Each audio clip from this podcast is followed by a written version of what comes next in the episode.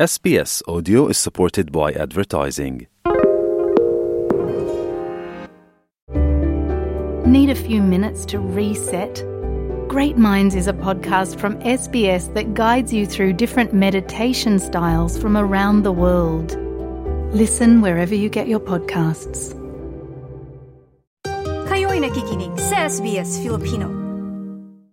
Nalaman sa isang bagong ulat na lumalala ang krisis sa ating mga karagatan habang patuloy na umiinit ang panahon, dahilan kung bakit nanganganib po ang mga buhay na nakatira sa dagat o marine life. Panawagan ngayon ng komunidad ng siyensya ang mabilisang pakikialam mula sa pamahalaan upang matugunan ang krisis.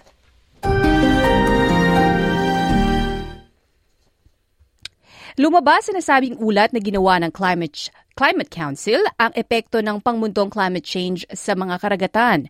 Sa ulat, nalaman ng grupo ng mga Australiano at iba pang mga siyentipiko ng halaga ng init na dulot ng climate change na naaabsorb ng mga karagatan ng mundo ay katumbas ng kumukulong Sydney Harbour kada walong minuto. Base ang ulat sa survey ng tatlumpung ocean scientists mula sa limang kontinento. Ayon sa report author and Climate Council's Research Director Doctor Simon Bradshaw, ang ulat ay patunay na ito ay isang malaking problema. The Climate Council's new reports, uh, Code Blue, Our Oceans in Crisis, brings together all the latest science on our oceans and climate change. And it shows us that our oceans are in very serious trouble due to climate change driven by the burning of coal, oil and gas. We're seeing record high ocean temperatures, an acceleration in the melting of sea ice, enormous damage to critical ecosystems, including the Great Barrier Reef. Yan ang tinig ni um, Ginoong Bradshaw, um, report author at Climate Council Research Director.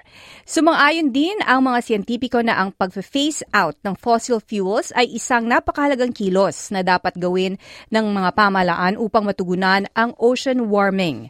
Sinabi ng marine ecologist mula University of New South Wales, Doctor Marwan Mazoub, na ang sobrang init ay nagdudulot ng nakakasirang epekto sa marine environment. That could lead to even almost a wipeout of what, what, what we actually see now underwater um, in terms of plants. Um, and and and the reason why I'm stressing on, on plants is, is because they are sort of the essential to sort of the marine life, because they house a lot of smaller animals in which they feed on them, they graze on them, um, as well as they have bacteria in which they, they sit on top of them. Uh, so they, they sort of thought to be sort of the essential, and this also applies for corals as well. Yan ang sinabi ni marine ecologist uh, Doctor Marwan Mazoub. Nababahala din ang mga eksperto dahil sa mabilisan at matinding pagbabago sa mga karagatan. Nagbabala sila na sa paparating na tag-init ay malubhang maapektuhan ang Great Barrier Reef dahil sa mga forecast ng malubhang init ng panahon. Pahayag ni Doctor Marwan Mazoub, kailangan maagapan ang sitwasyon at masagip ang Great Barrier Reef. As an example, here in Australia, the Great Barrier Reef. So if you look to back in two thousand five, and you look at it now, you see almost masses of of sort of the under underwater well, uh, wildlife.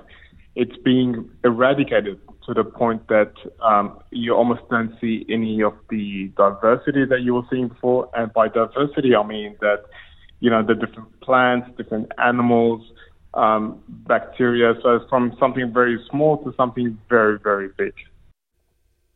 Samantala, dagdag ni Doctor Simon Bradshaw, kailangang aksyonan ng pamahalaan ang krisis. It's our actions right now, this year, and through these critical years ahead that can make all the difference.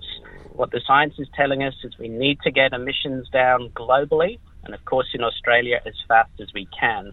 So that means, first of all, leaving our fossil fuels in the ground, accelerating that shift to clean energy. And there's some important steps that our government here can take right now, the first of which is to update our very outdated national environment laws, which at the moment don't even consider the impacts on climate of new projects, which is one reason why we've seen new coal and gas projects greenlit uh, even now in twenty twenty-three. Sinabi ng tagapagsalita ng Climate Change Minister Chris Bowen, tanggap nila ang pangmundong epekto ng climate change. Kamakailan ay binago ng pamahalaang Albanese ang Safeguard Mechanisms Policy upang mapababa ang mahigit two hundred million tons ng greenhouse gas emission sa taong twenty thirty. Ngunit ayon sa mga eksperto ng siyensya, baka huli na ang lahat. Yan ang ulat mula kay Amen Bagdadi na isinalin sa wikang Filipino. Nice yung bang makinig na iba pang kwento na tulad ito? Makinig sa Apple Podcast, Google Podcast, Spotify o sa iba pang podcast apps.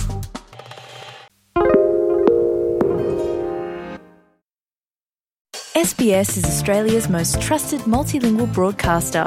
Our listeners are loyal, highly engaged, and have supported countless local businesses. We offer advertising packages for businesses of all sizes. Our experienced sales team will guide you through the process of owning a great campaign. Bring your own ad or have our production team make you something in one of our sixty-eight languages. Start the conversation with your new audience today. Email sales at s b s dot com dot a u.